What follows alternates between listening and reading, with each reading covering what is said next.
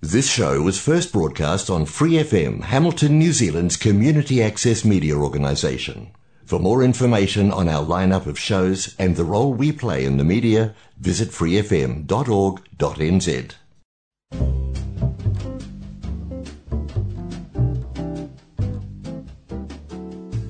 Kia ora, Brasil! O programa de rádio comunitária em Hamilton, na Nova Zelândia, para brasileiros ao redor do mundo.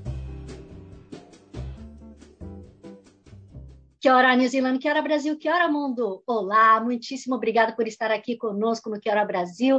Eu, Maia Hasegawa, aqui da Nova Zelândia, trazendo brasileiros e gringos do mundo inteiro, contando suas notícias, suas histórias, seus projetos, porque afinal de contas, pode ser que você esteja precisando ouvir isso. De repente você entrou no meu destino, no meu canal, porque você estava no momento de ouvir isso que estou para conversar hoje. E uma coisa que é muito difícil de fazer é, ok, estudar um outro idioma não é tão fácil para muitas pessoas. Para algumas pessoas falam que ah, inglês é difícil de aprender, mas que tal ter o português como uma segunda língua?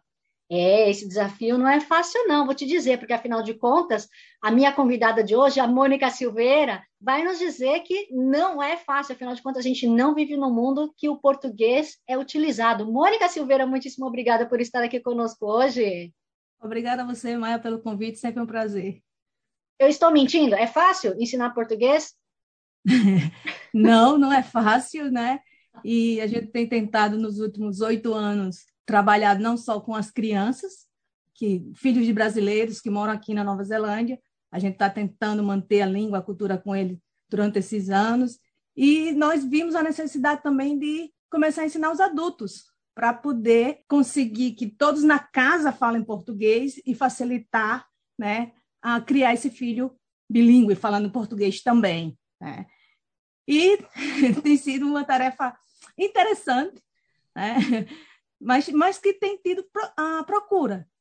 Também que foi uma surpresa para mim. Hoje eu estou com quatro classes, né? ensinando português para adultos. Dez classes para crianças de 5 a 15 anos e os dois playgroups. Uhum. em segunda em Mount Albert e no sábado em Albany. Esses dois precisam ser presencial, crianças muito pequenas, mas para as crianças a partir de 5 anos nós temos turmas online, o que é, a gente abrange toda a Nova Zelândia. Né? Uhum. Então, crianças de, toda, de qualquer cidade da Nova Zelândia pode, pode participar das aulas online. Então, a gente tem uma mistura de aula online e presencial para as crianças de 5 a 15 e adultos só, só online. Turmas Mas, Mônica, calma. Eu já fui botando né, o boi na frente do carro, o carro no boi. E... eu, vou nem deixar, eu vou falando. Mas então, é, para quem ainda não ouviu o programa anterior, eu sei que eu falo, né, que repetir a figurina não completa álbum, mas é que a Mônica, ela é uma pessoa muito querida, ela tem um projeto fantástico, que é o Brasileirinho, vocês estão vendo o logo ali atrás da fotinho dela, ou do vídeo dela. E esse projeto, antes de eu contar, eu gostaria que você contasse também um pouquinho de você, né? Afinal de contas, uma angicana, como a gente já falou no programa 25 e 26 do Que Era o Brasil, ou seja, lá no interior do Rio Grande do Norte, não é mesmo, Mônica? Lá no interior do Rio Grande do Norte, Angicos, foi onde Paulo Freire fez aquela experiência de educação dos adultos, né? Estamos em plena comemoração de São José, padroeira de Angicos, né? Eu estou só vendo as fotos e, né, com aquele, aquela, aquela saudade da comemoração da festa de São José. É, nasci em Angicos, de, com sete anos fui para Maceió. Então, passei de sete a 15 anos em Maceió. E aí, voltamos para Natal, onde comecei, né, com 15 anos mais ou menos, segundo grau, na época de segundo grau, né? E meu, minha formação é em computação, fiz ciências da computação, fiz mestrado em, em computação. Quando Wagner, meu marido, a gente se conheceu sendo professor no Senac, os dois eram professores do Senac. Eu fui fazer computação, mas sempre ensinei, né? Então, minha, minha, minha formação em computação eu fui ensinar. Fui ser professora do, do, do, do Senac, depois comecei com mestrado e fui professora substituta na Universidade Federal do Rio Grande do Norte. Estava terminando o mestrado quando amigos vieram para Nova Zelândia. A minha professora é, minha orientadora da graduação, ela veio fazer o pós-doutorado na Nova Zelândia, e começaram a falar maravilhas da Nova Zelândia que gente tinha que vir. então, nós viemos em 2002, então estamos aqui há 20 anos quase, né? Em junho faz 22, faz 20 anos. Caramba! E, é, exatamente. Eu vim com, com a intenção de fazer o doutorado, mas inglês zero. então, primeiro fui trabalhar no inglês, né? Para poder ver o que, que eu ia fazer depois. Vieram os filhos, com os filhos, brasileirinho, né? A consequência é... Sempre, sempre fui professora e, e, e, meus filhos falarem português, assim, era... Não tinha como não, né? Eles tinham que falar português. Eu tenho uma família imensa, eu sou uma de dez filhos, né? E então imagino o tamanho da família. É, e eles tinham que falar com minha família, né? E, então minha minha mãe não fala inglês e, e precisava de, ter esse contato tão importante para ele conseguir ter essa conexão, né, com minha família no Brasil. Uhum. E Mônica, 2000... Desculpa. Quando você falou que você veio fazer um doutorado aqui na Nova hum. Zelândia, é isso? Eu entendi errado. Então, é porque assim, quando o, o, os meus amigos, nossos amigos, é, começaram a falar da Nova Zelândia, a minha professora estava aqui, certo? E, e eu estava terminando o mestrado. E aí eu não queria vir, na verdade, né? Mas aí Wagner começou, não, você pode fazer o doutorado e não sei o quê, lá, lá, lá, lá né? tentando levar para esse lado para ver se eu aceitava a ideia, né? Ah, vendeu peixe, né? Vendeu, né? Vendeu, assim, não, a, a, a, a decisão não foi só isso, né? É toda uma questão de que estava difícil, na, na questão de emprego, essas coisas, já em 2000, em 2002, né? Foi quando a gente mudou. E eu disse, bom, uma tentativa, né? se der certo, bom, se não, a gente volta. Mas uma, uma, uma, coisa assim, que uma frase que, que eu, assim que eu cheguei, eu recebi um e-mail com essa frase. A felicidade não depende daquilo que você não tem, e sim do bom uso daquilo que você tem. Que lindo. Então, então isso daí foi uma frase que eu me segurei a ela, sabe? Diz, ok, eu não tenho minha família, eu não tenho as coisas no Brasil, o que é que tem aqui que eu posso fazer bom uso dele? então, assim, como todo início não é fácil para ninguém, né? quando a gente chega. Então, eu, meu inglês era muito, muito básico, muito básico. Então, eu tive que, que estudar inglês, eu cozinhei, né? Eu vendia comida para estudante, enquanto estudar, estudava inglês, entendeu? Então, assim, a gente foi, foi crescendo, foi melhorando o inglês, e aí eu comecei a trabalhar na escola de inglês que eu fazia o curso. né? É, eu comecei como ajudante, certo? querendo me envolver e aprender inglês. Então eu comecei a limpar a escola, eu comecei Aí eu, eu, comecei a ir para recepção, eu comecei a, a cuidar do, da parte informática, da informática da escola, e foi numa época difícil demais para as escolas de inglês. Então, eles começaram a usar todos os skills que eu tinha, né? E, e eu, em troca, aprendendo inglês, basicamente. Mas o que estava é, difícil na época para as escolas? Estava uma crise, eu não lembro exatamente, mas não tinha alunos. Eu não lembro exatamente o que, que era, eu sei que estava muito difícil. Eu acho que os alunos estavam optando ir para a Inglaterra, Austrália, não estava querendo vir para Nova Zelândia. Eu, eu, lembro que teve uma época bem difícil, que era na época que eu estava nas escolas, sabe? Eles uhum. estavam tentando conseguir aluno e estava difícil. Eu lembro desse, desse detalhe, não lembro exatamente por quê, né? E, e a escola teve uma reformulação imensa. Eu fiquei responsável por tanta coisa dentro da escola, assim, toda a parte de IT, eu fiquei responsável, até pagamento do, do, dos funcionários, eu fiquei responsável, porque era tudo num software, e aí eles me ensinaram como usar o software e eu fazia o pagamento na escola, né? Então, eu comecei, meu primeiro trabalho foi nessa escola, e depois eu fui trabalhar na biblioteca de Auckland, da Universidade de Auckland, na verdade, mas no, também no meio tive um, certo? Meu inglês ainda não era tão bom. Então eu fui para o meu Trivum para começar em algum lugar na, na, universidade, porque eu queria trabalhar na universidade. E, e aí de lá eu fui, né, navegando outras posições. que até hoje eu continuo como casual, mas continuo né, na universidade, desde de, de quando? 2007, eu acho, que eu estou né, trabalhando na, na, na universidade. E, e, nesse meio tempo, aí vieram os filhos, né? Caio nasceu em 2008, é, eu até comecei um mestrado em biblioteca, Aí Caio nasceu, eu parei e nunca voltei. Porque aí eu comecei o meu trabalho full-time voluntário brasileirinho, que toma meu, meu tempo todo, vou lhe dizer. Como e... que você fez esse seu processo de criação do material didático, etc? Ou você usa algum que já existe no Brasil? Então, no início, a gente fazia tudo. Né? Todo o material a gente, a gente produzia. Então, é instinto de professor, né? Então, toda, é, já, já conversei com várias, várias professoras no mundo inteiro que, que trabalham com português como língua de herança, né, que é o português que a gente, é, a nomenclatura dada para o português que, que a gente ensina para as crianças, para os brasileirinhos, filhos de brasileiros, né, fora do Brasil. E sempre foi aquilo, né? É, é, cada um fazia do seu jeito, porque não existia um, não existia um, um currículo, uma coisa, não existe, na verdade, para você seguir, né? Mas desde o início eu, eu percebi, eu, eu tinha esse, essa, esse instinto, vou dizer assim, porque também eu não tenho formação de professor, certo? Eu, se, eu gosto de ensinar, eu sempre ensinei, mas a minha formação é, é ciência da computação. Mas eu, né, eu sempre ensinei, fiz vários cursos de professor, né, cursos pequenos nesse meio tempo, mas nunca fiz pedagogia ou né, nada nesse sentido para ensinar crianças. Então, é, foi bem instintivo mesmo de professor, o que, que a gente vai querer ensinar para as crianças.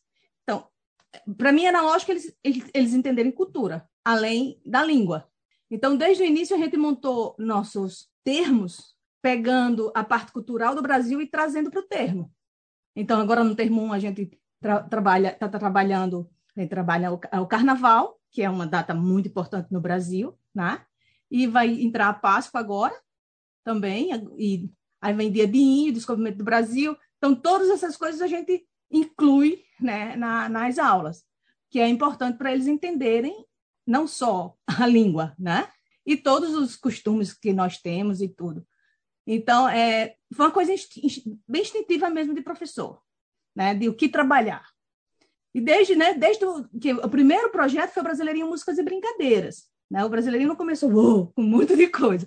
Né? Em 2013, em julho de 2013, a primeira sessão do Brasileirinho Músicas e Brincadeiras, é, a gente tentou fazer exatamente assim, escolhendo músicas, escolhendo coisas que representassem aquele termo, aquelas datas. Né? Então, em, nesse, nesse, termo, é, era julho a outubro, mais ou menos. Né? Então, ia entrar a independência, por exemplo, que é 7 de setembro. Né?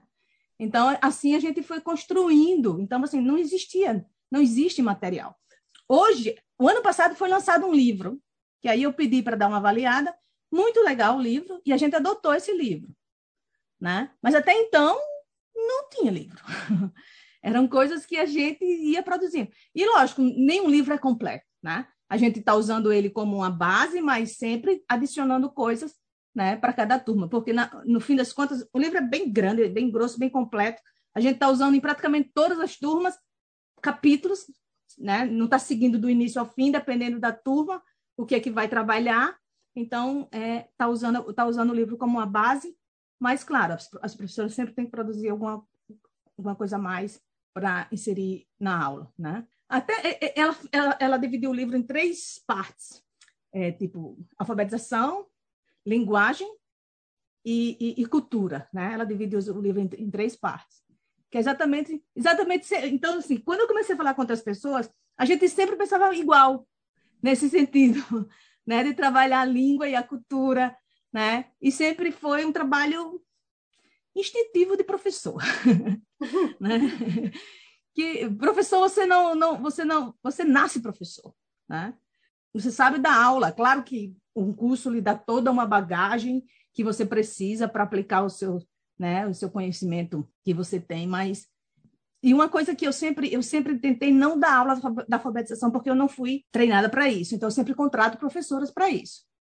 Eu nunca peguei uma aula de alfabetização, por exemplo, certo? os playgroups a gente, eu, eu faço, né? O que eu depois vou falar outra coisa sobre isso. E aulas de adulto, que adulto é minha, é minha praia, eu digo assim, porque eu sempre ensinei adultos, certo? Então é onde eu me sinto mais confortável é, de ensinar é adulto. E todo o resto eu coordeno. Então, o, os playgroups, eu estou com uma, uma dificuldade muito grande, nós estamos, de conseguir pessoas, crianças, né? Isso tem sido bem difícil, principalmente no playgroup da, da segunda, né? E, e outra coisa, assim, é, quando a gente montou, quando meu filho mais novo fez cinco anos, na verdade eu saí, as famílias assumiram e tocaram até os filhos deles crescerem. E aí ficamos sem ninguém para tocar. Eu voltei para tentar remontar esses grupos. E aí as famílias assumirem novamente, porque fica muito pesado para mim fazer tudo isso.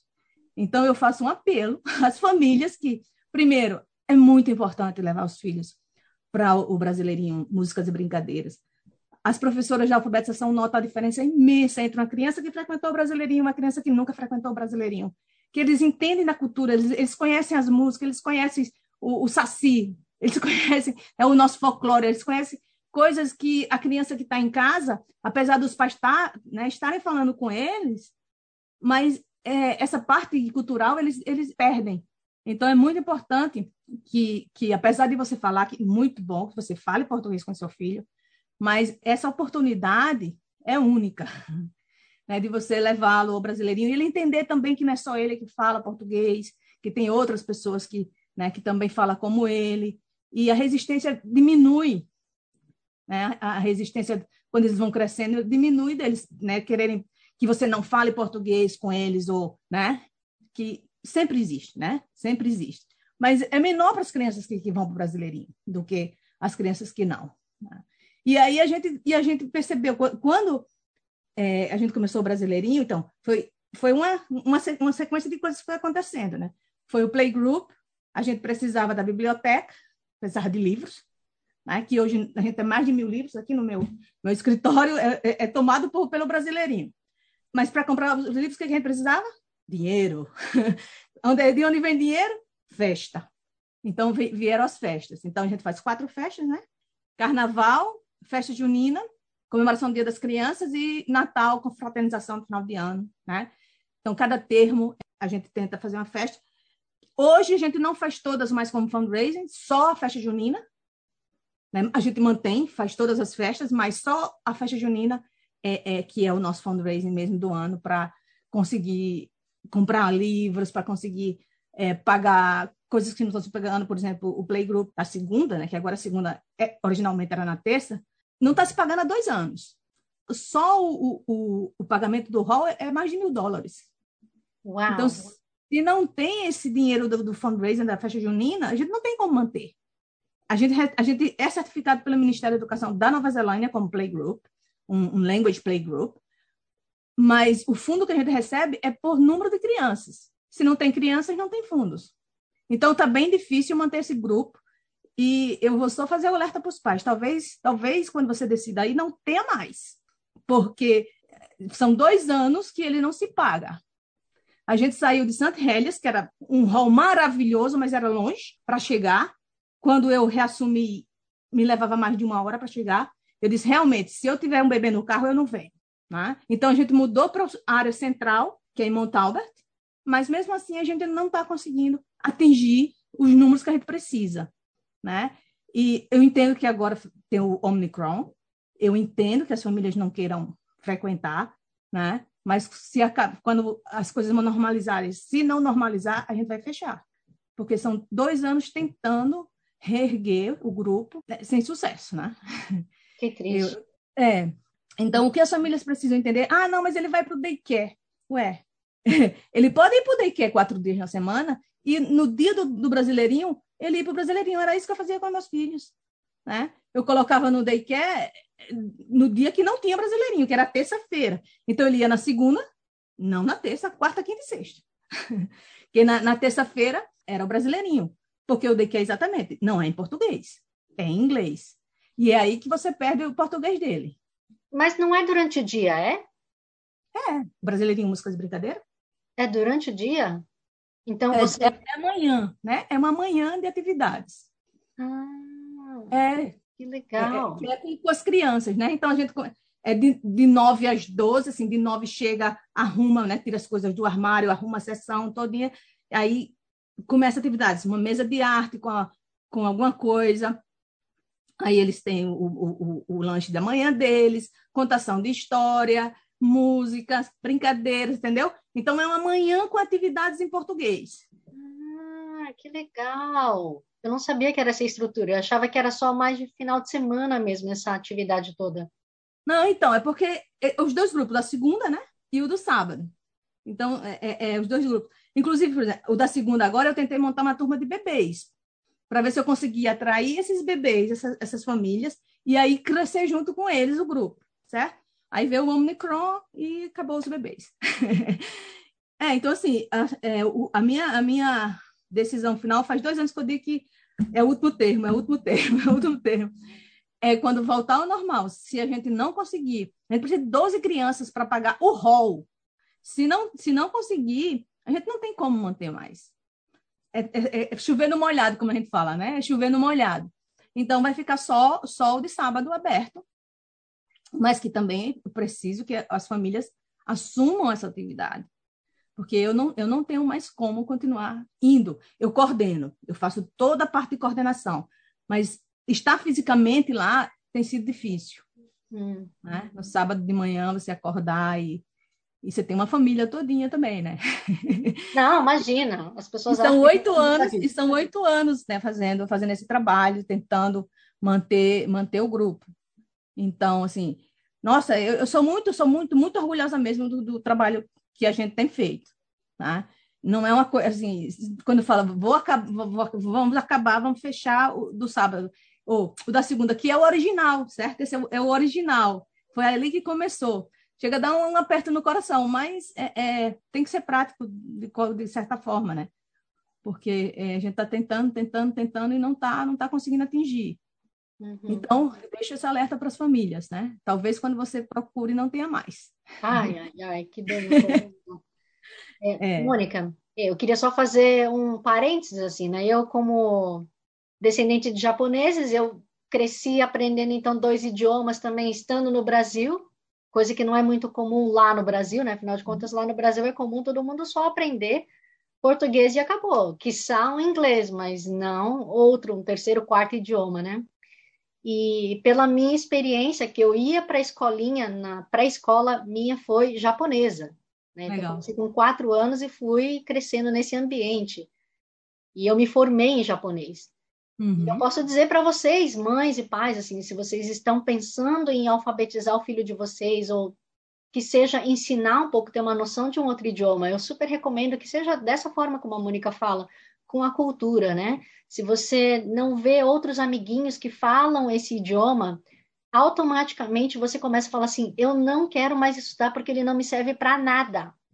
Eles não veem utilidade. Eu não vi utilidade. Então, com nove anos, eu cheguei e falei: mãe, eu não quero mais.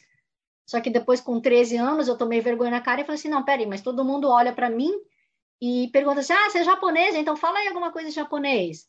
É, você falar meia dúzia de palavrão é fácil, mas assim, vai você efetivamente fazer um diálogo em outro idioma com a pessoa. É outra coisa. E aquela história de que, ah, eu estou entendendo, mas eu não sei falar. É, uhum. É, desculpa, você não sabe falar. É. Né? Então, você, então... na verdade, não está entendendo na totalidade o que a pessoa está falando. Você pode entender mais ou menos, mas você vai perder um grande contexto.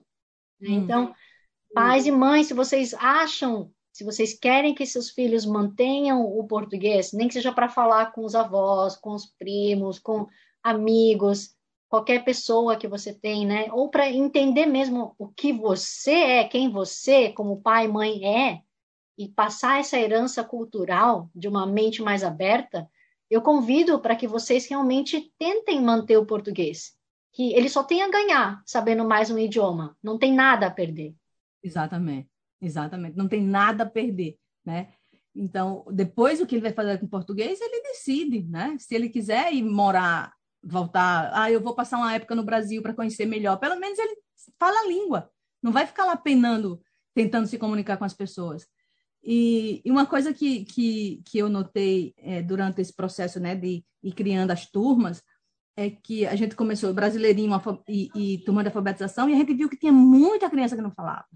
Aí a gente abriu turmas para as crianças de iniciante, que a gente chama de iniciante, que são para crianças que não falam. Então a gente tem as turmas de alfabetização para as crianças que já falam, porque você não consegue alfabetizar alguém que não fala, e as turmas de iniciantes para as crianças que não falam. Então, os pais, eles demoram para cair a ficha de que se eles não, não dedicarem nos primeiros anos, a criança não vai falar.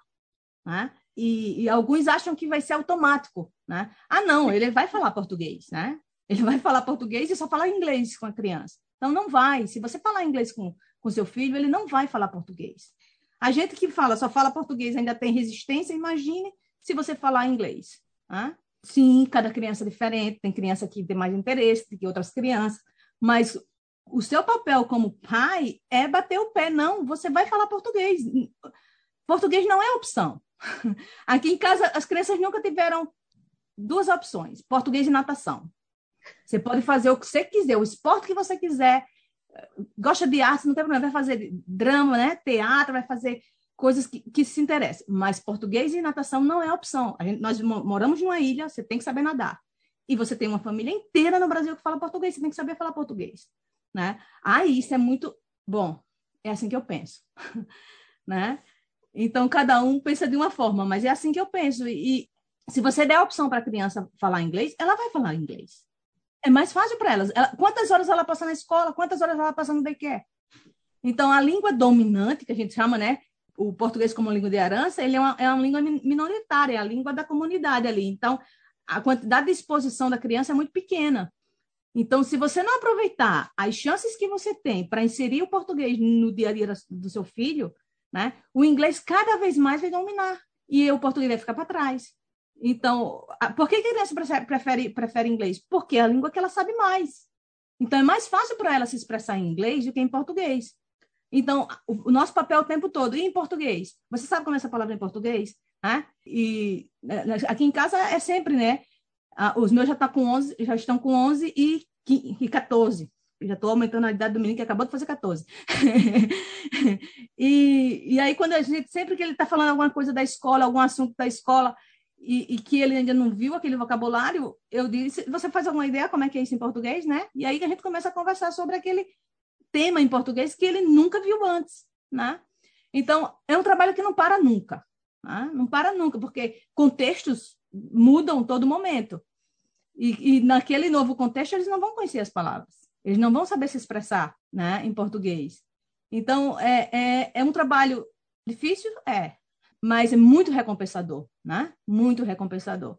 Que você vê quando você vai, para o Brasil, que o seu filho consegue se comunicar é, com todo mundo e, e, e, se expressar. E aí, né, você diz, ok, estou fazendo minha parte.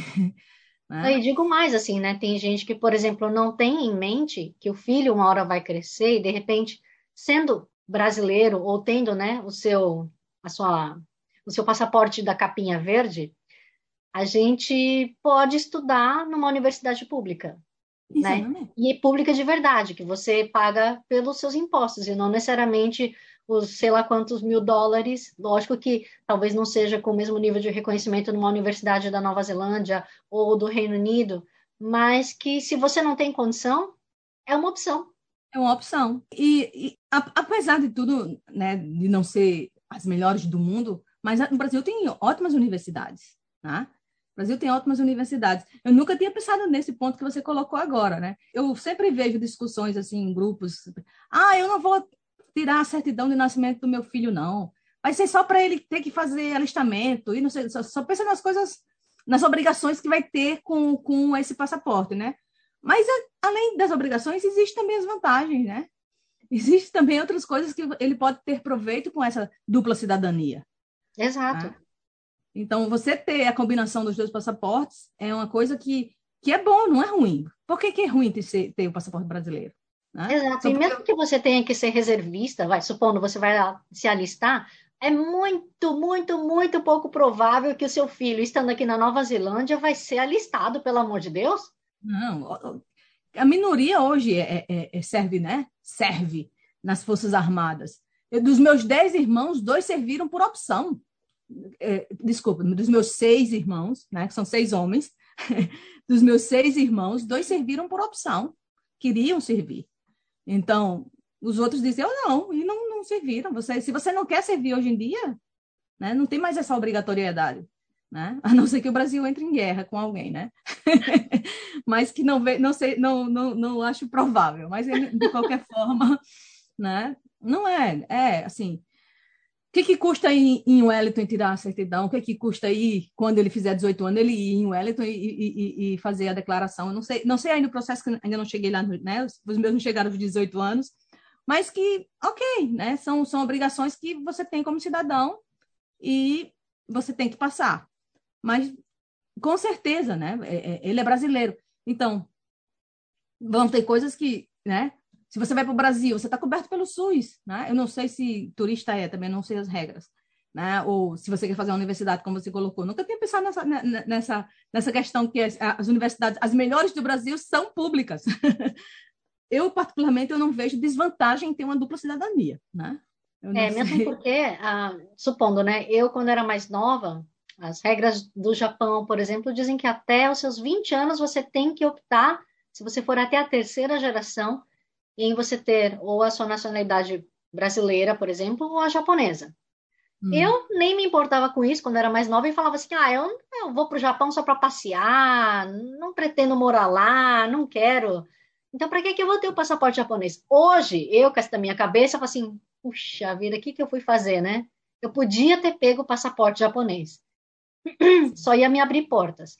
Mas não, a gente não sabe o dia de amanhã. Né? Então, Nossa. se os meus pais tivessem tirado para mim o passaporte, eu estaria mais que agradecendo eles ajoelhada, entendeu? Uhum. Mas coisas que a gente.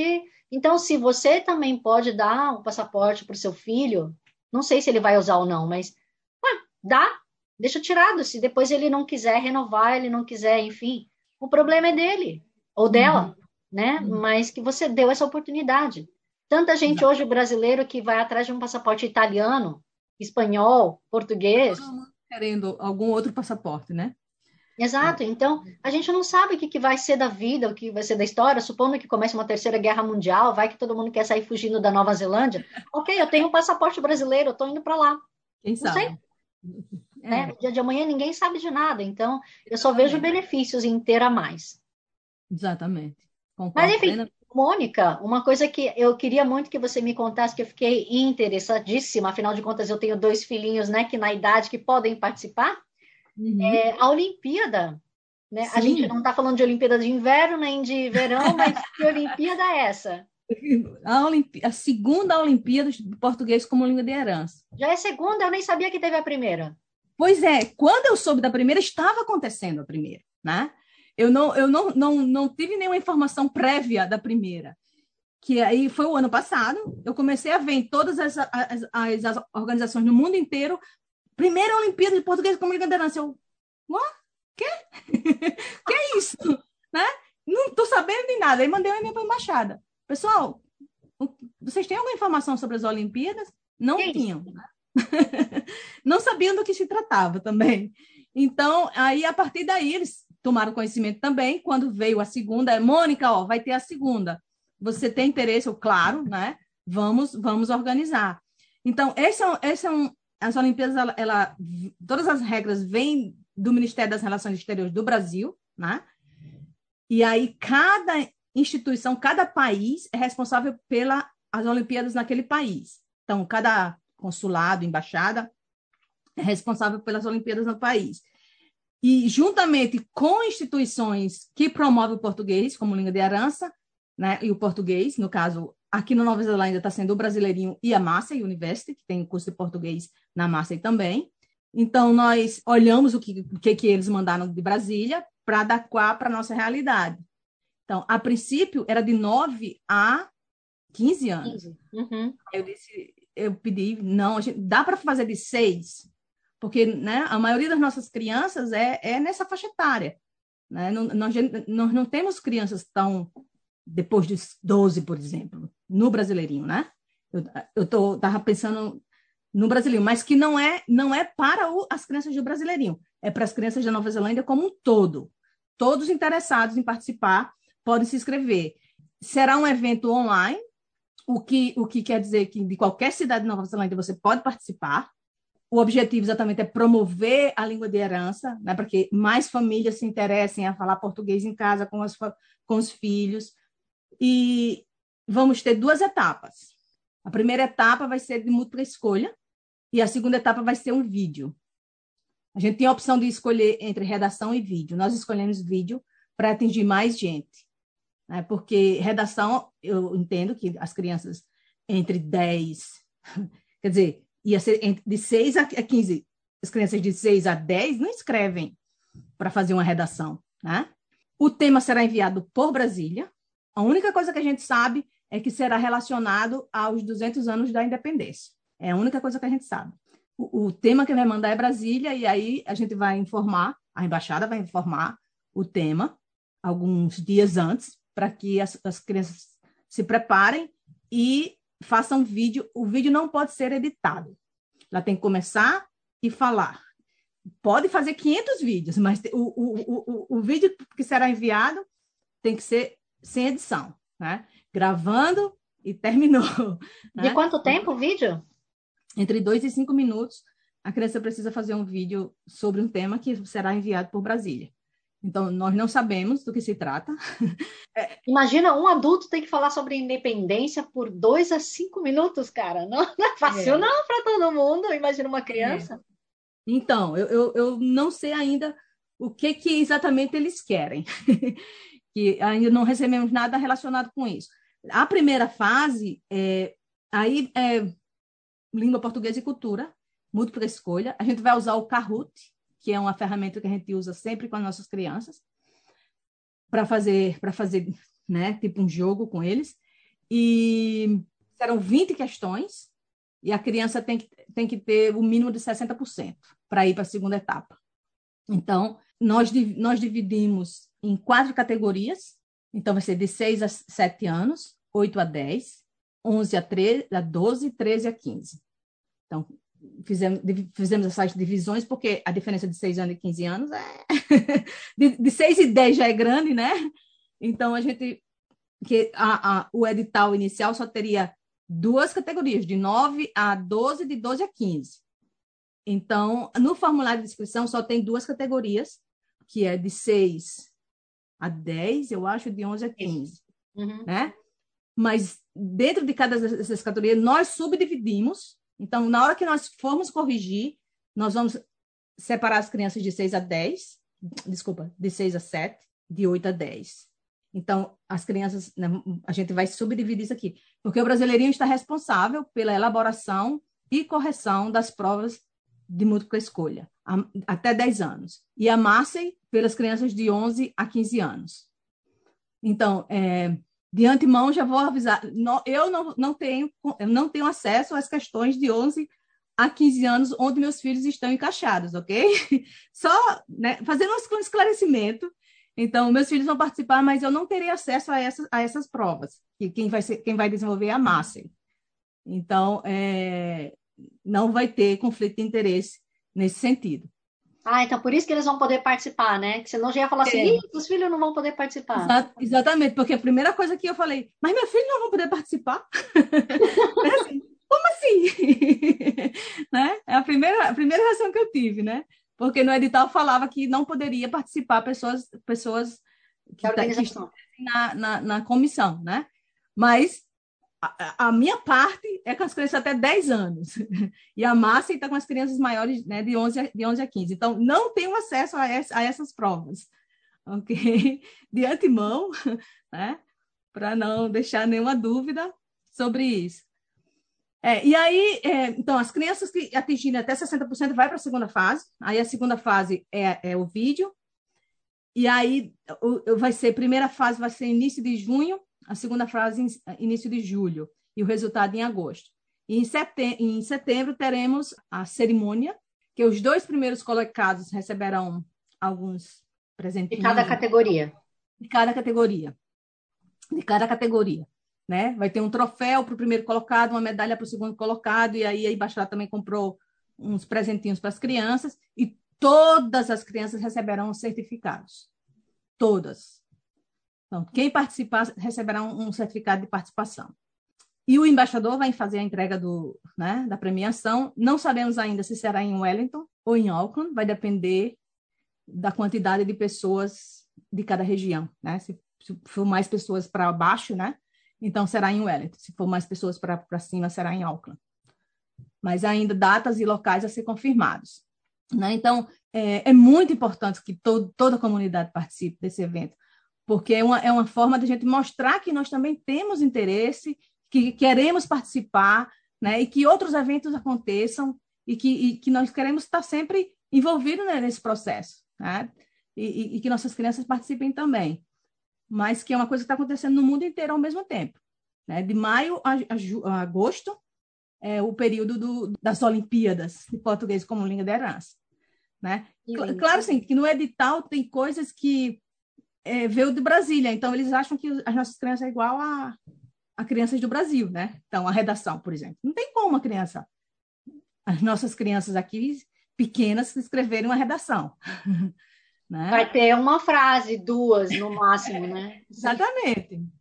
E o importante é eles conseguirem passarem a mensagem na, na comunicação, né? Assim, não tem problema se eles, né, se tem alguns errinhos na fala deles, não tem problema.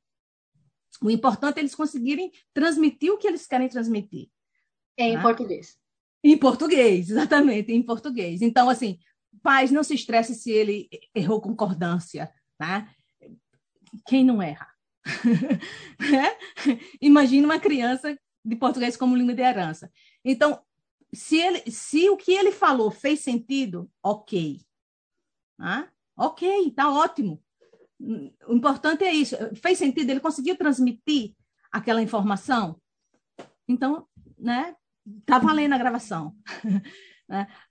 É, não, não fica tão, ai, mas tá tudo errado. Não, não tá tudo errado. Ele conseguiu passar a informação dele. Ah, isso, isso, isso aqui é o mais importante. Inscrição até dia 30 de abril, né? Inscrição até o 30 de abril, exatamente. Então, no Facebook da embaixada, eles fizeram uma postagem, tem um link para o edital, e na última página do edital tem o formulário de inscrição. E uma coisa que, que se você ler o edital, ele fala é, alunos e filhos de brasileiros.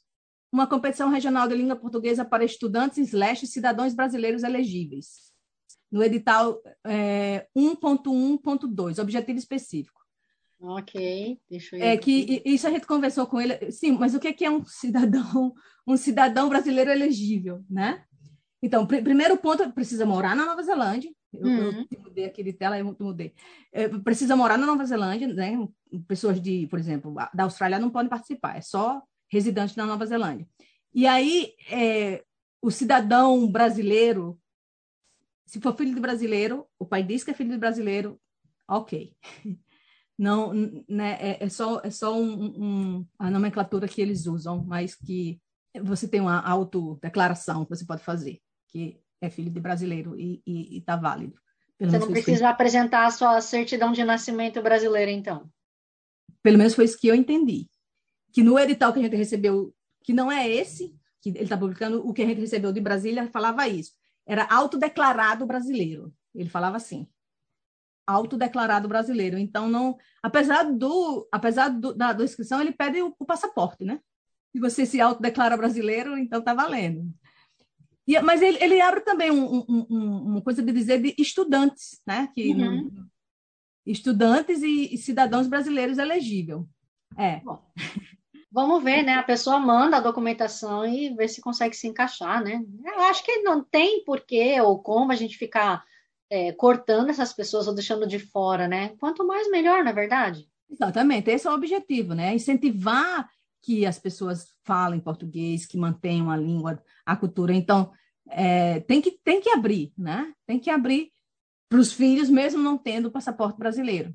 Né? Porque aí você está tá começando a, a, a, restringir novamente. E uhum. nosso objetivo é, é abrir para todo mundo o máximo de pessoas possível. Uhum. Né? Eu vou tentar colocar aqui, não sei se pela edição no vídeo, né? Então, para quem quiser o link ou o e-mail da embaixada, que tem especificamente para a Olimpíada, tá bom? Também na descrição do vídeo. Se vocês tiverem mais interesse em ter mais informações, óbvio, né? Com eles, nem comigo, nem com Mônica, porque afinal nós teremos nossos filhos participando também nessa Olimpíada. Teremos nossos filhos participando, com certeza, né? Que é muito, é muito importante para eles é, saberem que né, o pessoal do Brasil valoriza que eles falem português também, né? Não, não é só a gente brigando aqui com eles para falar em português, né? Que, que, que é uma coisa importante para eles, né? para a família toda, para o Brasil é importante. Então, é um, é um reconhecimento para eles por todo esse esforço deles também, né? De estarem falando, apesar de que a língua em criança é uma coisa natural, né? Ele só precisa da exposição, né? Só precisa da exposição. E eu só tenho um, um, uma coisa que eu esqueci de falar anteriormente, nós precisamos de professores. Estamos precisando de professores. Desde o início do ano que eu anuncio, né? É, e não consegui ainda. E, e precisamos de, de, de, mais de um, inclusive, para poder a gente conseguir manter as turmas, que a gente está com 10 turmas de crianças. Né? E, e, todos os professores têm, fazem outra atividade, né? Que não dá para viver de professor de português. Então, todo mundo tem tem outra atividade. Então, só consegue pegar duas, três turmas no máximo. Então, assim, se você é professora de português, se você é professora e gosta de ensinar, isso é o que importa, tá? Se você gosta de ensinar, porque ensinar é isso. você sabe. Aí é só ver o material e trabalhar em cima do material. Então, a gente está precisando de professor. Se você é um professor, gosta de ensinar, entre em contato com a gente. Mas aí vai ser para o ensino à distância? Ou vai ser o presencial que você está mais precisando? Então, eu preciso dos dois. Eu preciso dos dois. Presencial e, e online. Eu tenho turmas que está precisando nas dois, nos dois coisas. E também, né, é, os coordenadores para o Playgroup também. Uhum. Eu, eu, eu, não consigo mais continuar fazendo sozinho. É, sozinho, exatamente. É, é muita coisa. então, é isso, estamos na luta, tentando manter esse projeto maravilhoso e contando com, com a participação e colaboração da comunidade, né? que tem, tem, tem nos apoiado. Né? Os nossos fundraisers têm sido sempre em maior sucesso graças à comunidade. Né? Mas o nosso dia a dia a gente precisa de um pouquinho mais de apoio, né? porque não é fácil é, manter tudo isso né? com poucas pessoas. E, Mônica, eu entendi que você quer continuar com esse projeto Brasileirinhos, né? Ele acredito que você não vai acabar com ele tão cedo. Mas... Espero que não. Quais são seus sonhos, seus projetos, que seja até pessoais, assim, porque afinal de contas a Mônica Silveira é muito mais do que além que o brasileirinho, né? Em termos de brasileirinho, é... o meu sonho, na verdade, é a gente ser uma associação, né? É da gente conseguir juntar a comunidade e registrar, porque até hoje eu não consegui fazer isso, né? É, registrar e fazer uma associação e ter uma casa do Brasil, uma casa cultural, alguma coisa, né? Onde que a gente nesse sede própria, porque a gente não tem uma sede, a gente faz as atividades em halls, né? Então é Monte Albert, Sandringham, Albany, em, em locais, né? Mas a gente não tem uma sede. Então, se a gente consegue se registrar pessoas com né, compromisso de fazer uma associação, a gente olha, fundos na Nova Zelândia é uma coisa assim que tem de rodo. Mas a maioria você tem que ter, você tem que ter registro, né? Você tem que ter registro. Se você não tem registro, você já, já corta assim muitos muitos dos fundos. E, e até mesmo assim, hoje eu preciso de gente de apoio para mim conseguir fazer tanta coisa. Então, para mim aplicar para um projeto, eu preciso que alguém crie o projeto, faça né, toda a descrição do projeto, tudo, né? Para a gente poder aplicar. Então, assim, eu aplico de vez em quando, eu aplico um ou outro, mas não dá para ficar aplicando. E eu sei, assim, essa semana eu participei de um evento, eu até postei no, face, no meu Facebook privado, né? Que era um, um sobre funding. Uma das coisas que a mulher falou foi: se você aplica menos de 10, 10 fundos por ano, você está aplicando, pouco. A gente aplica um.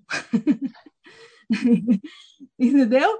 Porque é, tem muitos, muitos, muitos, muitos fundos de, de, tanto de coisas privadas quanto de, de do governo, que eles dão fundo para grupos, né? para grupos, para associações. Tem que ser, lógico, tem que ser non-profit, né? tem que ser charitable. É um, é um dos critérios básicos para você poder aplicar. Mas, assim, sempre meu sonho foi esse, né? ter uma associação, uma sede onde a gente possa desenvolver vários trabalhos, não só com as crianças, com, com as vovós que estão por aqui, né? Tem um monte de vovós que podem se encontrar e, e, e aí fazer projetos com elas. E, lógico, aí vamos precisar de pessoas né, especialistas em cada área dessa para poder é, fazer projetos. Né? Isso é uma coisa é uma coisa que eu sempre quis e que não é fácil, mas respira e vamos em frente e a gente faz o que pode agora. Pessoalmente, que é uma coisa que eu estou falando, que eu, não, eu, não posso, eu não posso continuar tocando tudo, porque pessoalmente nós, temos, nós estamos com um projeto de uma nova casa, e aí para isso eu vou ter que trabalhar full time. Então, para comprar uma nova casa, eu vou ter que contribuir também. Então, por isso que eu estou alertando todos que precisam é, é, é, assumir algumas partes do trabalho que eu faço full time no Brasileirinho, para que esse trabalho não pare, né?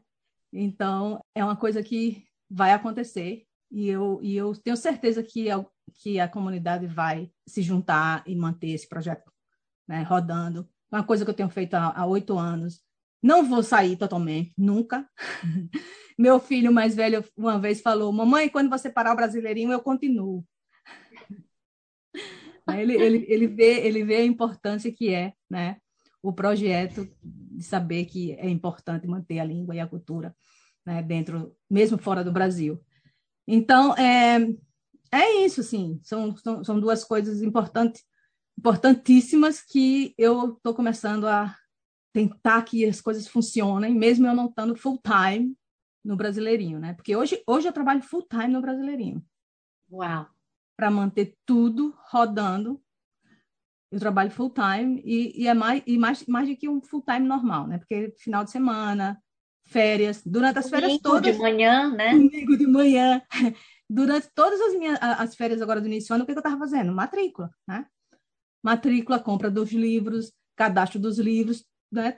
Então, é, é, é, é uma dedicação, mas que se tiver várias pessoas pegando um pedacinho, certo? não fica pesado para ninguém. É pesado para mim hoje que faço full time. Mas que se a gente conseguir que, né, que tenha uma pessoa encarregada só da biblioteca, que tenha uma pessoa encarregada só da parte financeira, que tenha uma pessoa encarregada só de matrícula, que, mas tudo isso está com uma pessoa. Né? Então, é, então por isso que eu estou falando. Precisamos que mais pessoas se juntem e colaborem de alguma forma um pouquinho e isso tanto vale como para coordenação, como para cada grupo individual. Então, assim, se você pegar o grupo do sábado, por exemplo, dentro do sábado tem várias atividades que se uma pessoa ficar com a contação de história, a outra pessoa ficar com a mesa de arte, a outra pessoa ficar com as músicas, também, né, não fica pesado para ninguém. É, então, assim, é, é, uma coisa que a gente precisa é, trabalhar melhor para poder continuar com esse projeto maravilhoso. Espero que esse apelo entre né, nos corações dos nossos brasileiros e que a gente consiga trazer mais pessoas para te ajudar. Já estou aqui, aqui pensando o que, que eu posso fazer, meu Deus. Eu já me ofereci antes, que a gente realmente eu... não consegue conversar mais, mas você sabe que eu estou aqui. eu sei, né? Eu, e né, você, você recentemente foi minha entrevistada dos meus alunos, né? Lá no, no, no, no curso de português dos adultos. Que, quem que eu vou chamar? Maia. né? Então eu sei que divertidíssimo. É, eles são ótimos, eles são ótimos. E Mônica, eu deixei avisado, né? Como sempre, de praxe, chegou aquele momento de você pedir uma música brasileira e dedicar para alguém. Você já pediu uma música, foi de Javan no seu, na sua primeira entrevista, e hoje você vai pedir o quê? Hoje eu vou pedir Brasileirinho, que é uma música linda. Né? Aquela, o brasileirinho tocada no cavaquinho é uma coisa espetacular. Né? E eu dedico para todos os brasileirinhos né? da Nova Zelândia, porque né, é, é, é uma música que eu, eu acredito que todo brasileiro, quando escuta brasileirinho, toca. Né? Toca porque é uma, é, é, é uma música de coração, uma música muito forte. Né? foi uma, foi uma coincidência, né? Os dois nomes, o brasileirinho a música e o brasileirinho né, é, ser a nomenclatura oficial para filho de brasileiro que mora fora do Brasil, né? É brasileirinho. E coincidentemente, porque quando eu escolhi, eu nem sabia né, que brasileirinho era a, a, né, a nomenclatura oficial. Foi uma coisa que, que faz sentido, né? Sim. Então é brasileirinho é, é, é a nossa música de hoje. Ok, e deixa os seus contatos, por favor, caso alguém ainda não saiba te achar. Bom, pelo, pelo brasileirinho, é, eu, eu sempre recomendo o info, arroba brasileirinho.org.nz. Né? Também temos nossa página no, no, no Facebook e no Instagram, Brasileirinho NZ. Né? E, e uma coisa é Brasileirinho, singular, né? NZ.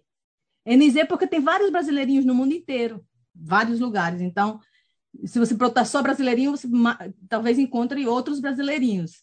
E no Facebook ele está com Brasileirinho NZ Community, Brazilian Community Group. Porque quando a gente faz a, a, a aplicação dos fundos, é só para avisar para os caras, ó, oh, é o Brazilian Community Group. que talvez eles encontrem outros brasileirinhos também, né? Ok. Mônica, bom, você sabe que eu estou sempre aqui na torcida e também no suporte. Seu trabalho fantástico, te admiro pra caramba, toda a sua iniciativa, não só iniciativa, porque ela é um trabalho contínuo e árduo, então eu quero muito que dê certo, afinal de contas, como eu disse, a cultura brasileira é tão rica, maravilhosa, ela não pode morrer. É o melhor que nós temos a oferecer com o país. Né? Exatamente. Né? Então, muitíssimo obrigada pelo seu trabalho. Obrigada a você pela oportunidade de mostrar esse trabalho também né? Que é, que é uma coisa muito, digamos assim, isolada, né? As pessoas não, não, não, não, não fazem ideia da amplidão que é né, o, o brasileirinho hoje. Né? Uhum. Muito obrigada pela oportunidade. E vocês, meus queridos ouvintes ou espectadores, espero que vocês tenham gostado. A Mônica, então, está lá à disposição pelo e-mail que a gente passou. Vou colocar na tela aqui de novo também. E você, afinal de contas, faz parte, ajuda ao Que Hora Brasil existir. Então, muito obrigada, Mônica. Muito obrigada, Wagner, a sua família maravilhosa. E quem quiser também contar a sua experiência de vida, projeto, por favor, entre em contato, Quero Brasil, Brasil com Z, pelo Facebook, pelo Instagram, que eu vou ter o maior prazer em dar a voz da comunidade brasileira e a gringa, aonde quer que ele esteja no mundo. Como sempre, eu não posso deixar de agradecer o FM, Vox Brasil e todas as rádios afiliadas que estão retransmitindo Quero Brasil, assim como Kevin MacLeod pela trilha sonora de Quero Brasil, Bossa Antiga. E a todos vocês, meus queridos ouvintes, um grande abraço. Kiakarra e Kakiteano!